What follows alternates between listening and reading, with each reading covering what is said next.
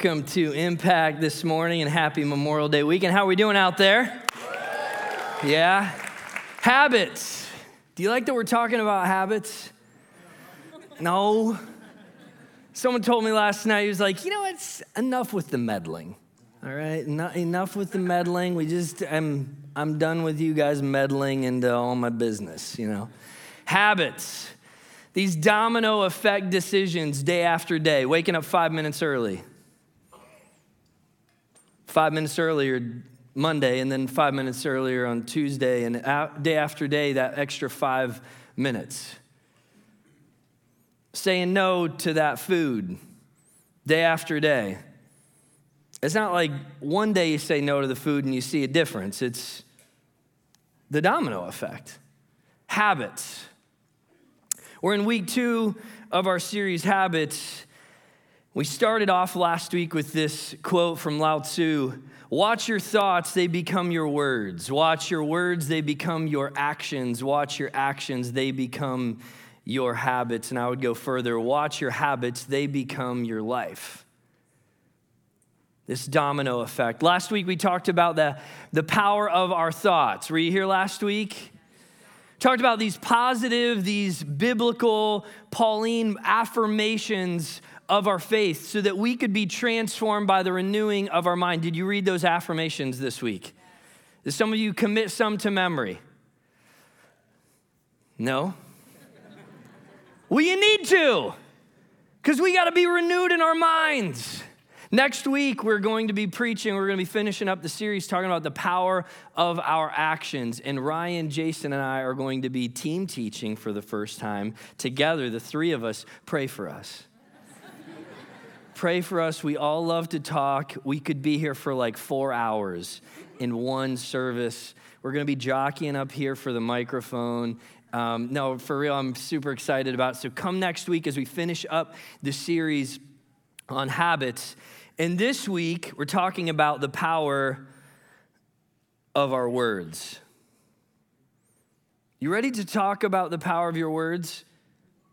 The Bible talks a lot about words, like way more than I ever would have imagined. Today, we're going to do kind of a case study throughout Scripture. We're going to be taking, we're going to, if you're a note taker, we've got a ton of, of scripture verses and passages that we're going to be looking at on the power of the tongue. This week, I asked some questions as I was doing some research, and I love numbers, I love statistics. And so I began with this question How many words are there? How many words are there in the English language. English dictionary, Oxford English Dictionary has over 70, 170,000 words. It's estimated that in between 250 thousand and uh, upwards of a million words in English. It's really difficult for linguists um, and social scientists to actually uh, to actually get a, an accurate number because language changes so much. Words in the Arabic language, this is similar to Aramaic. Um, so, did you know Jesus spoke Aramaic? Um, when he was on the cross and he cried out, Eloi, Eloi, lama sabachthani, which means, My God, my God, why have you forsaken me? He's, he was speaking in Aramaic. That was a common language of the day. Um, and both from the Middle East. Arabic language, 12 million words. Korean, there's over 1 million words in the dictionary, over five times the amount in our dictionary. In the Greek language, 5 million words, 70 million word types, 600,000 that are used today. Words are a really, really big deal. In fact, uh, Noam Chomsky, um, a, a, foremost scholar when it comes to linguists, has actually posited this is a really bold statement that the biggest difference between human beings and other primates or other animals in the animal kingdom is our ability to speak our ability not just to speak to each other, because animals can talk to each other, but our ability to, to create complex structure and syntax and grammar and complex ideas, language, communication. So, how many words do we say? This was the next question I asked. How many words do we say every day? Up to 7,000 for men This is for real. I didn't make this up, all right? Up to 20,000 for women. All right, there's a reason that it's a chatty Cathy, not a chatty Carl. Now, some of you men are like me and like Jason and Ryan, and you actually, this is flipped, you know? So this doesn't, this statistic does not apply to some of us preachers. We talk way more than 7,000. Uh, in 1984, there was a British writer who came up with an estimate of 860 million words that human beings speak in their lifetime. That's the entire 32 volume of Britannica 19 times over. That's the equivalent of the Bible over 1,100 times. Words matter and words change. Do you know that words change? You know that words change. So when I was growing up, like we said things like, man, that's cool. What does cool mean? It means awesome. No, it doesn't. It means cold. It's temperature. So, cold, or hey, that was rad. Or those, those shoes are really boss, man. You remember that one? Words change. I've been learning some words from my kids recently. This is a testament of how old I am. Okay, Gen Z has their own words. These are some words I've been learning from my kids recently. That's cap, Dad.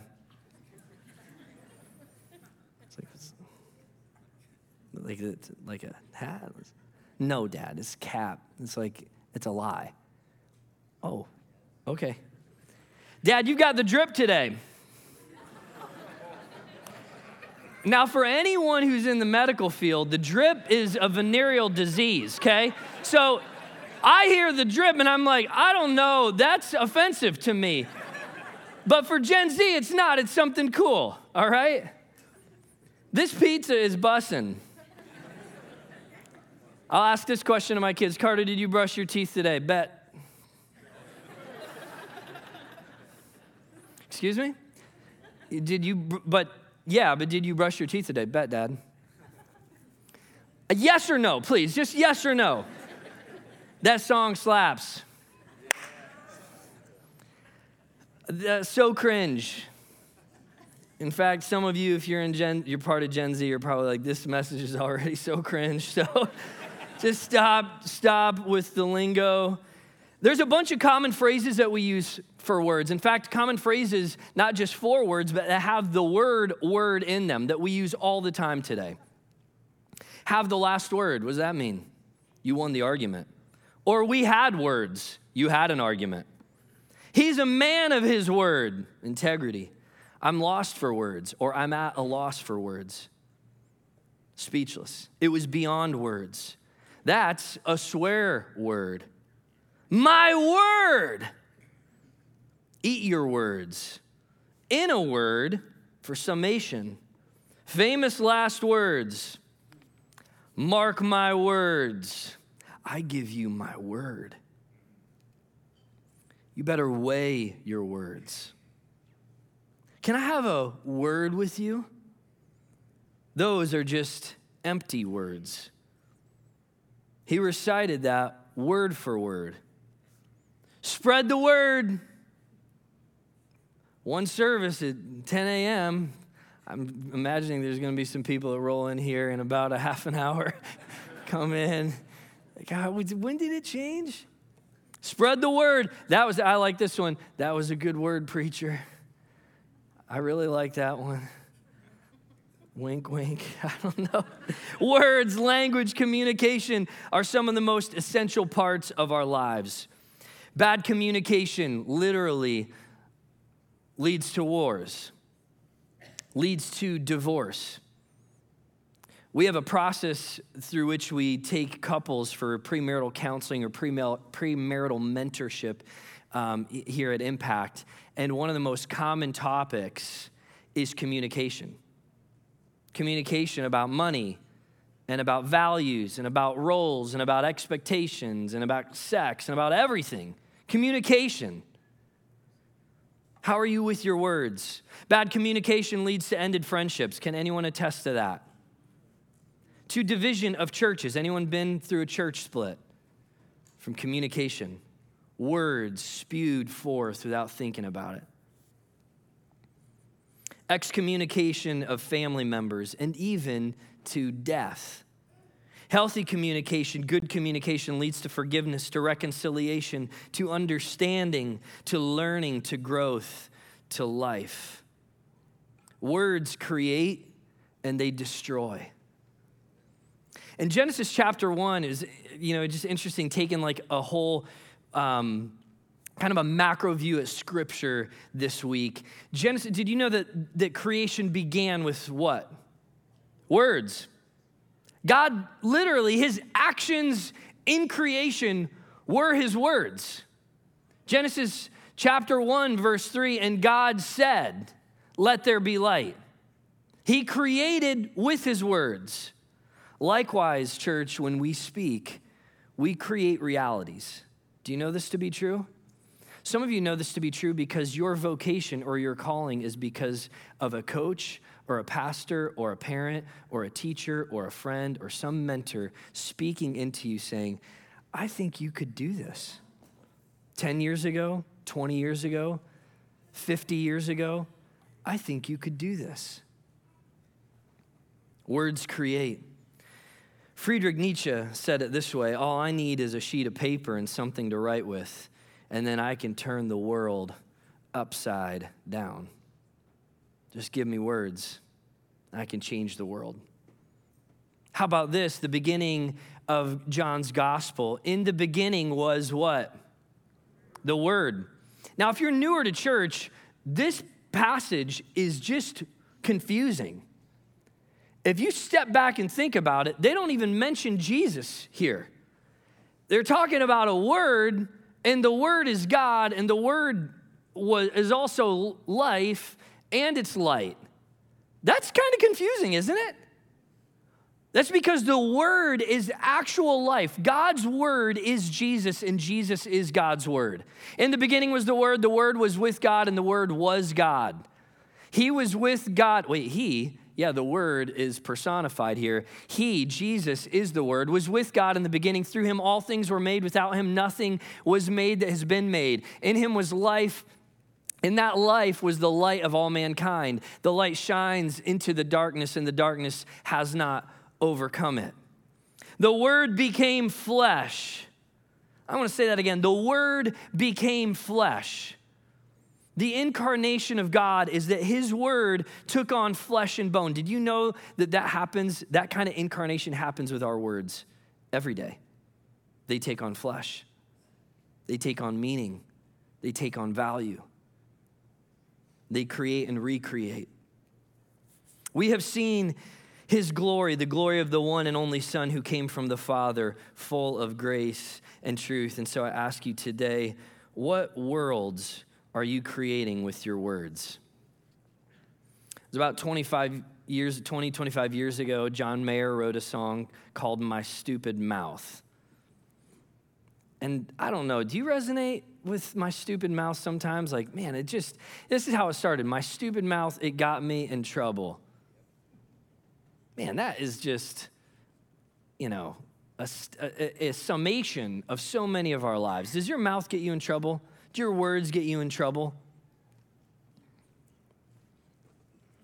We're going to be uh, speaking. I already, I already told you this. We're going to be all over throughout Scripture. We're doing a case study on the tongue and on words, and we're starting with Jesus' words about words. So if you have your Bibles, Matthew chapter 12, uh, beginning in verse 33, we're talking about Jesus' words about words to people who are really religious. So, for some context, Jesus is preaching, pretend Jesus was up here right now in the 21st century. He's talking to a bunch of religious people.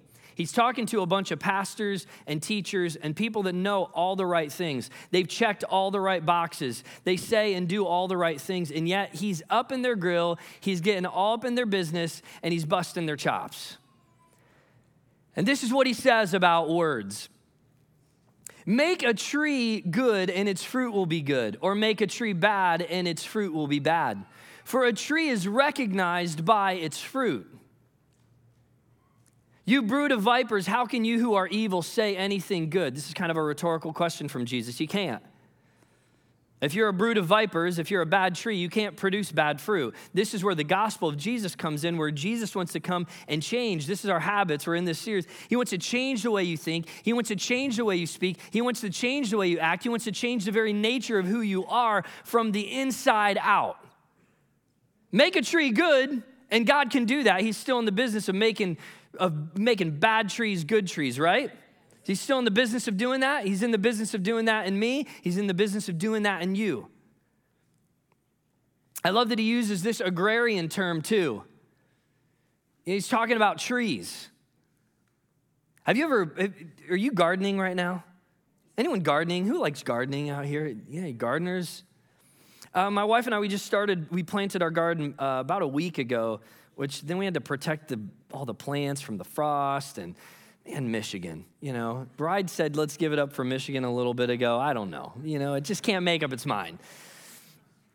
And, and this, this is what Jesus is doing. He's talking about plants, he's talking about trees. And I've never, in all my years of gardening, I, my first job ever in Ohio was working on a produce farm. I have never seen a pepper plant produce a tomato. Have you? I've never seen uh, green beans sprout from a, uh, from a zucchini plant. You see the fruit and you know what kind of plant it is. Or you see the plant and you know what kind of fruit it's going to produce. This is really, really basic. This is very elementary, right? This is what Jesus is talking about. A bad tree, okay, this is real simple. A bad tree produces bad fruit. A good tree produces good fruit. A good man brings good things out of the good stored up in him. And an evil man brings evil things out of the evil stored up in him. Oh, I missed a part of the verse in verse 34. For the mouth speaks what the heart is full of. That means the mouth is a window into what's happening in your heart. How have your words been lately? Do you wake up complaining? That means grumbling and complaining is in your heart. Well, no, they're just words. They're not just words. Jesus says they're, they're way more than that. They're actually a window. But I tell you that everyone will give an account on the day of judgment for every empty word. Everyone say, empty word. Every empty word that they have spoken, we're going to come back to that in a little bit. For by your words you will be acquitted, and by your words you will be condemned. In Proverbs, Solomon puts it this way in Proverbs 18 21. The tongue has the power of life and death, and those who love it will eat its fruit. So today we're going to go through words of death and words of life the bad tree and the good tree. Uh, the, the bad fruit and the good fruit, the words of death and the words of life. And we're going to start uh, with the bad news. We're going to start with words of death or bad fruit. Deceptive words. Number one, deceptive words. Proverbs 6 16 says this There are six things that the Lord hates, seven that are detestable to him. Did you know that the Lord hates things? This, these verses are really hard verses. Six things that the Lord hates, seven that are detestable to him haughty eyes, a lying tongue, hands that shed innocent blood, a heart that devises wicked schemes, feet that are quick to rush to evil, a false witness who pours out lies, and a person who stirs up conflict in the community. Did you notice a, a common theme? At least two of these are directly about our speech a lying tongue and a false witness. Potentially two others, potentially four of the seven. Someone who stirs up conflict, a heart that devises wicked schemes about our words. There's nothing more damaging to a relationship than lies. I want you to chew on that for a second. There's nothing more damaging to a relationship than falsehood, than lies. When you lie, Keller, Tim Keller put it this way when you lie, you create a chasm between the reality uh, that another person sees and the reality that you've painted for them. You've, li- you've literally created two different realities. You're, on, you're in two different universes two different worlds. Not only that, when you lie to someone and they find out about the lie, because you know, often when we lie, then we have to lie to cover up the lie. Have you been down this road before, the domino effect of lying? You lie and then you have to cover up the lie, and then that lie needs another cover up and needs another cover up. Whenever the lie is found out, what happens for the other person? They, they don't trust you the same. You know, when, if my kids lie to me or if I lie to my kids, the next time I say something to them, that's factual, they're going to, without even thinking about it, scrutinize my words. Have you done this before in relationships? Now they lied. Now, have, now I'm not sure. Now you're filtering it, and now you're being critical of it. And you don't even want to be critical, but because of falsehood, you're not sure what to believe.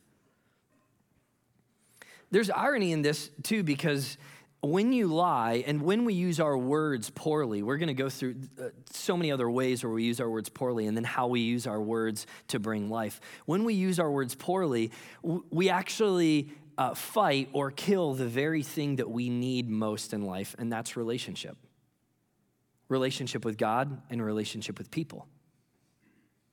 When we use our words uh, in a way that brings death, we kill the very thing that we need. How about this one, gossip words? Did you know that the Bible talks about gossip? The Bible talks about some really, really cool things. Gossip words, Proverbs 18 8 says, The words of a gossip are like choice morsels. They go down to the inmost parts. Do you like choice morsels? I love choice morsels. You know, back in the office right now, so Tracy, um, one of our office ad- admins, she um, stocks these two containers full of candy back in the cupboard in the office right back here. And one of them is full of Lindor truffles. Ooh, those are choice. You know, it's not those junky candies that you get on Halloween that are wrapped in that wax paper. Who, who, who, who does those? Why do we even have those anymore? Okay, those are garbage, all right? If you like them, I'm sorry, but I'm not really sorry, okay? Stop eating those. Eat truffles or Ghirardelli or something like that, okay? Choice morsels. Don't you love good chocolate? Ooh, choice morsels. Uh, I found out from a friend, this is about 15 years ago. Um, 15 years ago, she was recovering from cancer. And uh, she had a nutritionist, and I've heard it said from other nutritionists since then, um, just how damaging the effects of sugar are and she had to eliminate sugar from her diet because sugar feeds cancer. I was like, what? But it's so good. But uh, how can it how can it taste so good but be so bad? Gossip. This is, this is what this is what Solomon says 3,000 years ago about gossip. It's like a choice morsel. He doesn't even say right in this place that it's bad. He says it's just like this choice morsel. It goes down to the inmost parts. It scratches that itch of just wanting to be known, wanting to be someone that spreads news. Did you hear about that person? My wife did a, um, a diet several years ago. She did a, a whole 30 diet. And in this diet, you're supposed to remove all processed foods and you also remove all sugar. And no joke, the first week was like Jekyll and Hyde. I'm telling you what, there was detoxing. She was angry real easily. Uh, she got headaches. Her body was revolting because of this need for sugar. Her body wanted and longed for sugar. This is what we're talking about here with gossip. Another place in Proverbs that I don't have up here on the screen, but another place in Proverbs, you can go and do a word study on gossip. Another place in Proverbs says that when a gossip shuts their mouth, the division ceases. Shut your yapper, as Chris Farley said in that skit. Shut your yapper. Stop talking. I just got on Facebook, I think it was yesterday or the day before, and I noticed a friend posted um, about someone else without this person knowing it. And then the thread were, was a ton of people saying, Well, give us more details. Wait, what happened? What, what, what happened? Why, why did they do that? What? And I'm like, Oh my word. Isn't it so easy to get caught up in the cycle of talking about other people? Sometimes we cloak it in these like super spiritual ways too, like, let's pray for Jim. Let's pray for him. He's really struggling with that thing, you know. He's just, oh, really? Yeah, well, let's talk about him a little more before we pray for him. And then you just talk about him. You never even prayed for him. Come on. Gossip words, careless words. Proverbs 12, 18, the words of the reckless pierce like swords, but the tongue of the wise bring healing. I've got some swords up here that some friends of mine let me borrow. Oh my gosh. What are we doing here today at church? Bigger sword, littler sword. This one right here. The words of the reckless pierce like swords. Uh, Jesus actually used a word in Matthew chapter 12, the first text that we went to. And he said, Do you remember this? He said, You will be held accountable for every empty word that you say. And actually, another translation of that word is every careless word, every reckless word. They pierce like a reckless sword, or the reckless, the words of the reckless pierce like a sword. Now, if I start swinging the sword around, this is going to get really bad. so, if I start swinging this sword around and it flies out of my hand and hits Jesse, poor Jesse. he just sat right here. He didn't even know his. Now it flies out of my hand and it pierces Jesse. Um, but I say to him, I'm like, well, I didn't, dude, I'm, you know, I, I didn't mean to hit you. You shouldn't have been, it was your fault that you were there. You were there. You know what? You're probably just too sensitive. You're just being too sensitive. It's merely a flesh wound. You know? It's just, you, bro, you're gonna be fine. Don't worry about it. This is how this is how so many of us talk about our words with other people. Man, that one's cool. I think that one's sharp too. the other one's dull. This is how we talk about our words with our spouse, with our friends. Right? We say something that was careless, reckless, and then they're hurt by it. And what, what do we do? We go into defense mode. Well, that's, it's, that's not what I meant. You know, I, I didn't mean that. You know, you're just being too sensitive. I think you're, you know, rather than just humbling ourselves, stooping down, and apologizing, we leave wounds with our words. Some wounds, you know this to be true, some wounds that never go away. You've got a scar from something that someone said to you 20 years ago, 30 years ago. Someone called you stupid in first grade, and you've never forgotten. I have a, a counselor that I saw, a counselor and coach, and um, he remembers a time, actually, this is his wound of words, is strikeout. Started in baseball, struck out every time, started nicknaming him strikeout. And literally 40 years later, he's like, I'm a strikeout. The wound that I hear over and over again is I strike out. That's what I do. That's what I'm good at, is swinging and missing or watching it go by altogether. Wounds of the reckless, like swords. If you hurt someone with your words, at, at some point your intentions actually um, didn't really matter. You still hurt them.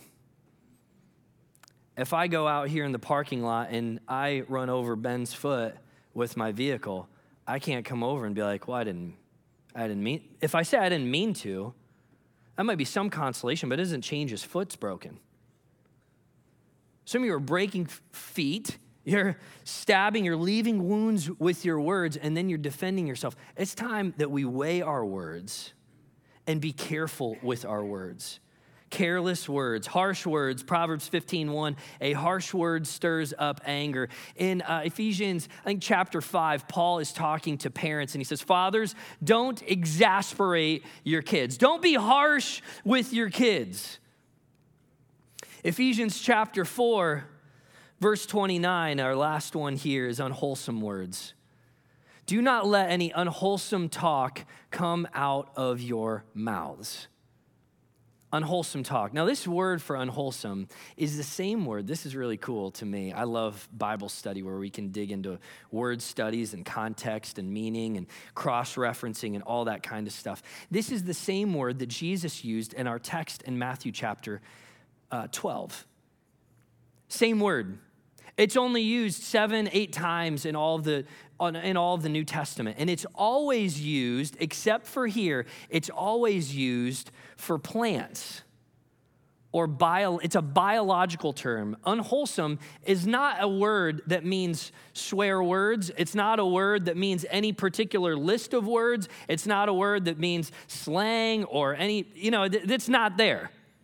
It does mean decaying rotting organic material. A bad tree that produces bad fruit. That's the same word that Jesus used in Matthew 12. Unwholesome talk.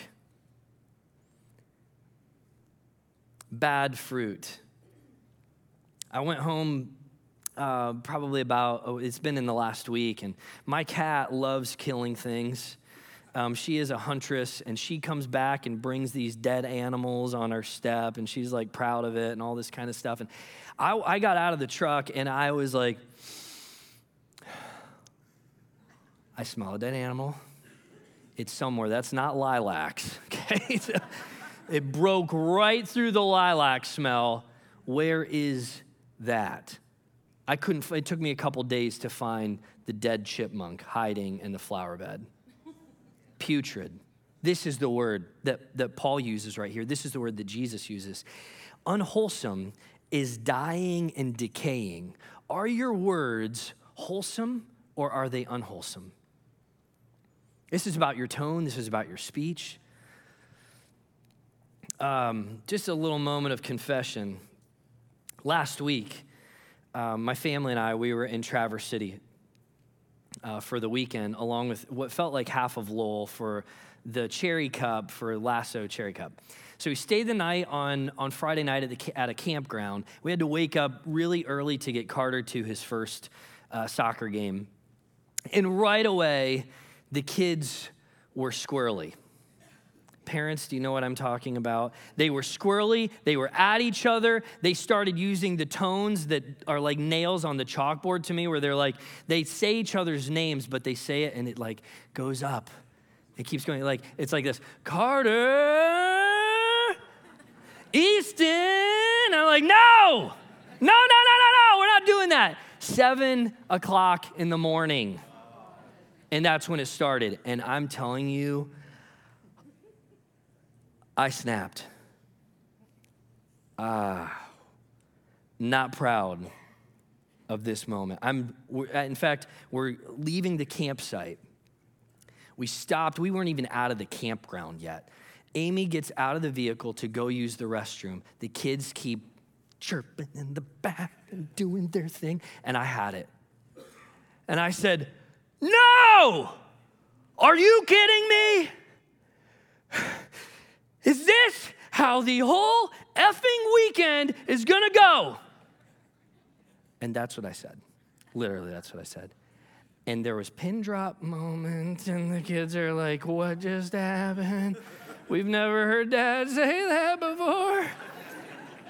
And now I'm, and so, and then Amy gets back in. She like comes in, woo, she gets back, she's none the wiser. She like sits down all right, let's go to the game. And I'm white knuckling it, not because of ice or anything, but because I'm so angry. And within seconds, I hear the Holy Spirit like, nope, no. You're gonna, you, you're to apologize to your kids. You're to humble yourself. Those were not wholesome words. The tone not just what you said, but the tone. Some of you have never actually swore at your kids or coworkers or friends or school or whatever, but you have broken Ephesians chapter 4 verse 29 so many times because the words, the way that you use your words are not in a way that builds up other people. It's a way in a way that tears others down. Unwholesome is so much more than four-letter words. So I'm in the truck and Amy's like whistling Dixie. And the kids are quiet in the back. So like, wow, how well behaved, you know? like, you know? and I'm driving and I'm like, I need to say I'm sorry. And I'm like, no, I don't. They're being idiots. They got what they deserve, you know, and I'm going back and forth in my own head. I'm like, no. So we get to the field and I was like, I need to do it. I'm going to do it. It's now or never. I have to. So I said, kids, before we get out, um, I need to apologize to you. And I didn't just say I made a mistake. I said, I, I sinned. Church, that's probably a, another sidebar conversation. Let's stop calling things that are sin mistakes. Yeah. Start owning up when you sin. And so I said, Kids, I am sorry, I sinned. I never should have talked to you that way, raising my voice at you, belittling you. And then I said, and I never should have said effing. Amy had no idea what happened. so Amy's sitting in the next seat and she goes, So her jaw drops, I mean, to the floor, and I'm like, no, zip it. I don't need, I'm, I'm already convicted. I've already, I'm saying I'm sorry, you know. Oh my. Unwholesome words. You know, I didn't, I don't even have this one in the text, but sarcasm is in there. There's this verse in Proverbs, look it up later. I don't have it up on the screen. There's this verse in Proverbs that's beautiful. Ben and I were talking about this last week. It's like, uh, like the person who's taking flaming arrows and just shooting them into the air is the one who says, I was only joking. You know that's in the Bible? Oh, I was just, you're so stupid. I was just kidding. Like, no, you can't do that. You can't use I was just kidding to like as a get out of jail free card. It doesn't work that way. Sarcasm. I got a list of things that some of you have heard these throughout your life. And it's time, I think, that we put them to death. These are words of death. It's time to put them to death.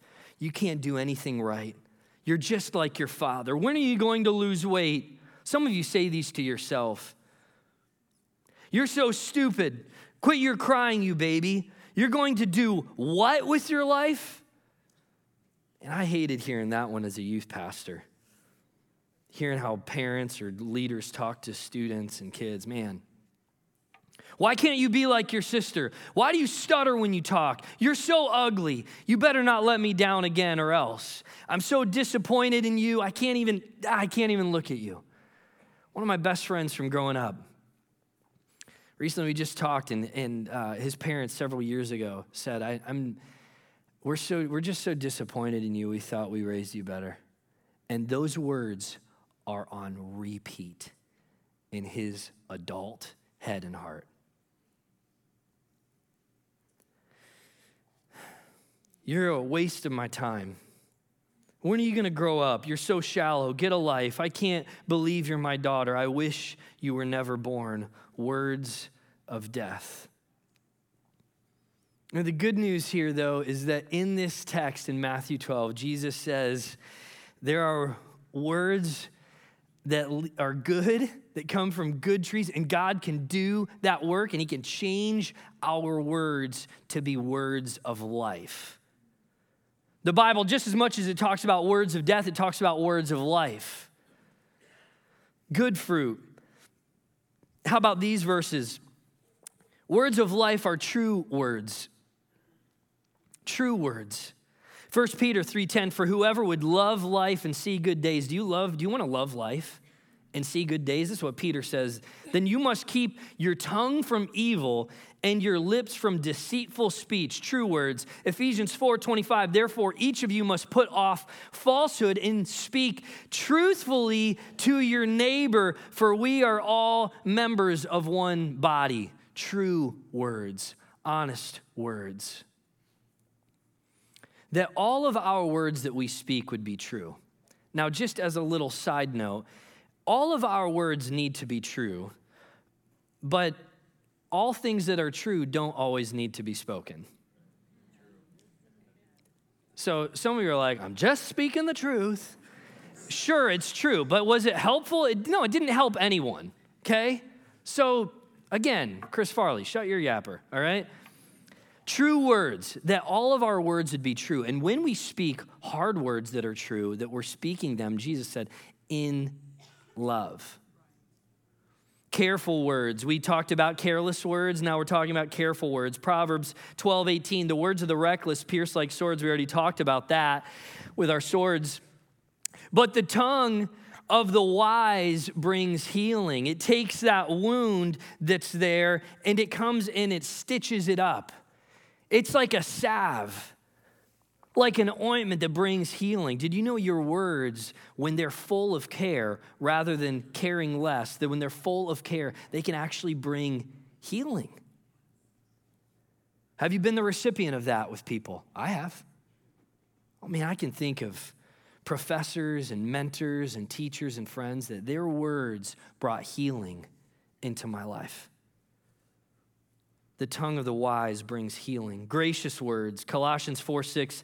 Let your conversation be always full of grace, seasoned with salt, so that you may know how to answer everyone. Let your conversation always be full of grace. And then he uses this analogy. Again, I love all the analogies because I love object lessons, I love word pictures. And he says, Let your, let your conversation be full of grace, seasoned with salt. Do you like salty stuff? I love salty foods. You know what salt does? Salt preserves things, salt flavors things. And uh, you know the phrase like putting salt in a wound? You know how that's usually used negatively in our culture? Putting salt in a wound is actually helpful for the wound. Did you know that? Salt water helps to clean and promote a healing process by which, or healing by a process called osmosis. The chemical comprising salt, cl- sodium chloride, forces the liquid in the cells to move out of the body when it comes in contact with them. If those liquids are bacterial or have bacteria in them, they'll be forced out too, and this is how it effectively cleans skin, it cleans wounds.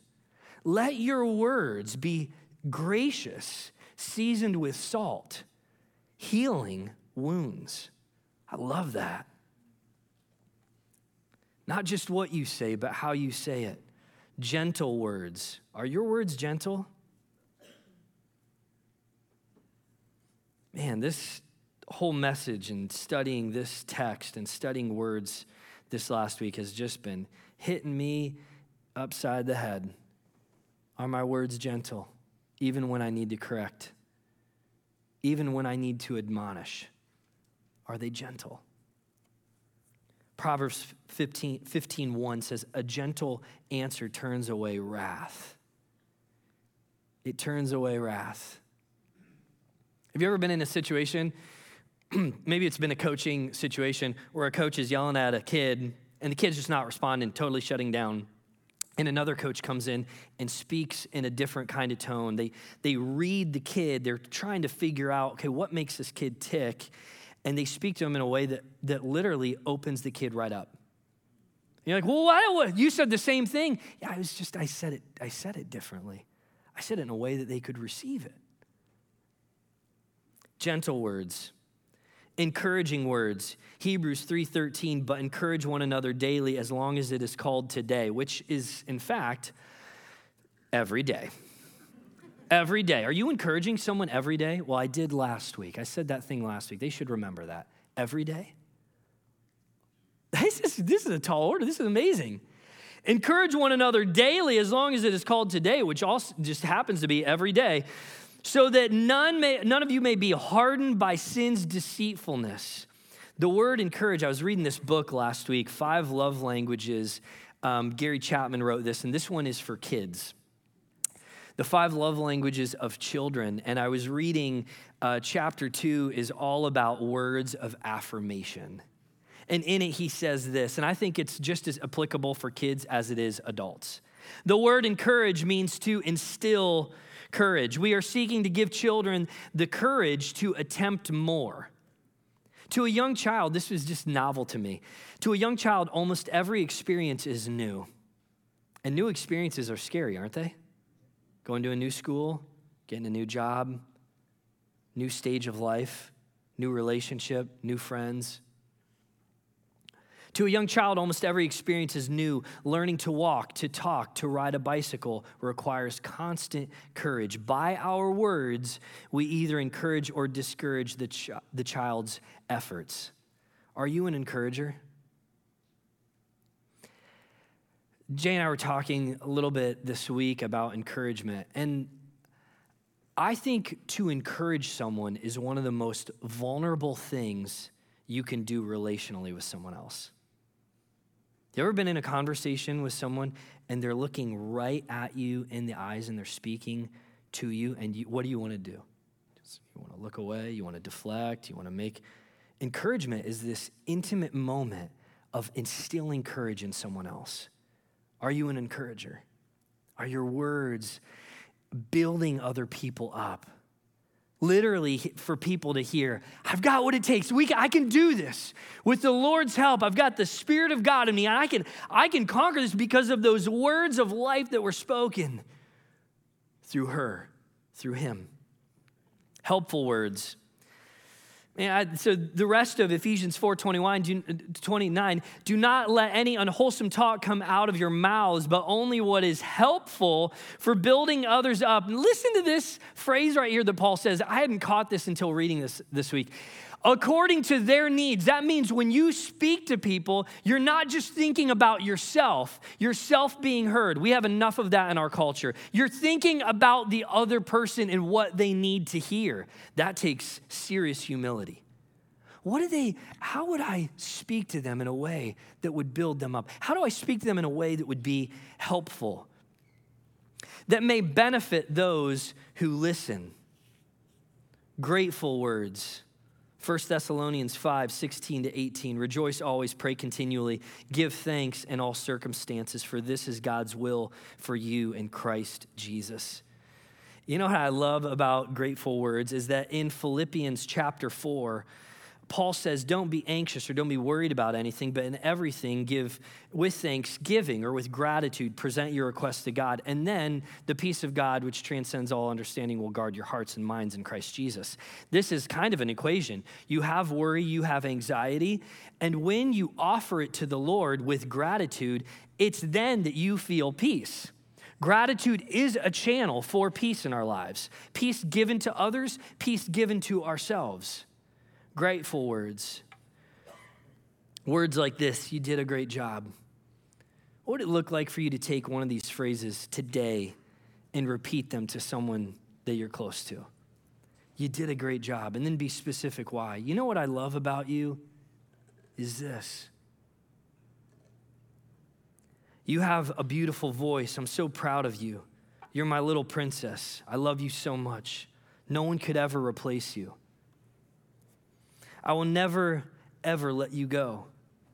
You can do anything you set your mind to and still encourage. Thank you so much for your friendship. I love spending time with you. Great game.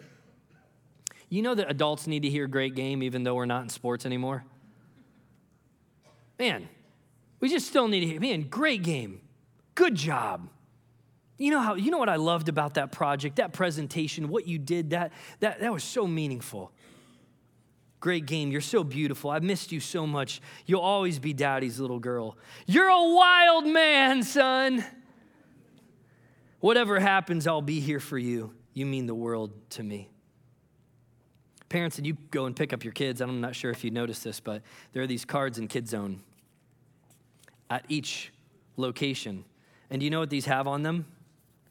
They have on each side words that your kids need to hear at this stage of life because words create worlds. Worlds or words create reality. God, thank you for this beautiful baby. With God, all things are possible. Are you scared? Let's talk to God about it. You know, you know that Jesus thinks you're awesome. You know, I can always count on you to fill in the blank. You did it. Let's, let's go to church. Hearing, or your kids hearing you thank God for things. Jesus, did you know that Jesus loves you? I enjoy spending time with you. Keep trying. You can do it over and over. That's what we have for parents to pick up in Kid Zone. And we need those words today. The tongue has the power of life and death, and those who love it will eat its fruit. Will you choose life this week? Will you choose the habit of your words producing life or death? So, God, as we go today, would you allow us to be a transformed people that's like light in the darkness, uh, that brings goodness to places that are dead? God, our world is so full of words of death. It's in the news, it's on social media, it's on people's profiles, it's in forums, and all kinds of stuff. God, would you help us to be a church that chooses words that bring healing, that bring truth, that bring love, that bring grace, that bring gratitude? Help us to be people who develop the habit of words of life through your power and through your spirit. In Jesus' name we pray. Amen. Thanks for coming today. We'll see you next week.